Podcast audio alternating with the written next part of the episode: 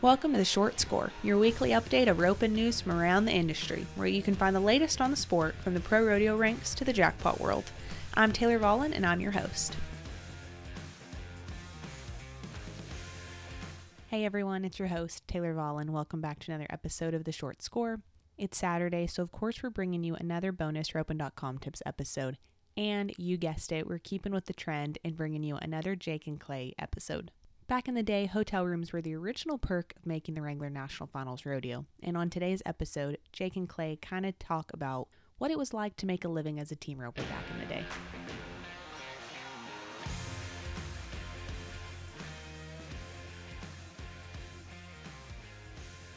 Well, back in the day, did you weren't guaranteed anything, were you?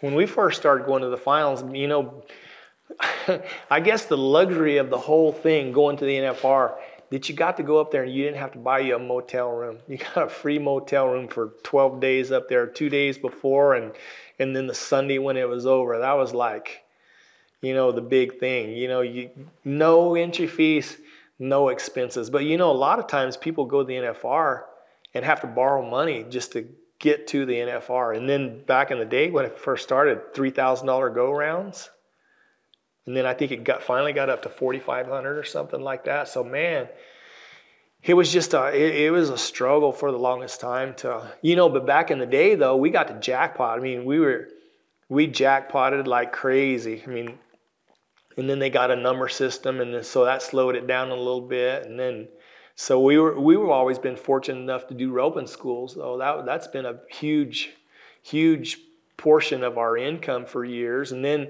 then you started getting some endorsements and then you know and then I, I kind of got a little bit of a gig. I started, you know, buying and selling a few horses along the way, and so I've I've always just been a, you know, a scavenger trying to, you know, put the puzzle together, you know, throughout the years. I, I, yeah, as far as going to the finals and not, I remember one year we went and I I didn't have a very good horse and and uh, we rocked along there and didn't win very good, but we were winning the average. So that was going to be a pretty good payday. And I switched, uh, felt that, man, I just had to catch the last couple steers. And you know, the, there, there's strategies, you know, going to the NFR. And I think that's what a lot of the guys use now is that, you know, we'll just, from steer one, we're going to go for the first go round. And, you know, if you go out of the average, and, and so that, that average just always kind of keeps you hanging on because the average is big too. So anyway, rocked along there. Hadn't won much in the go round, but doing good in the average. And I borrowed a horse from a kid down and just need to go knock the last couple down. And uh, I hickeyed a horn on the ninth steer.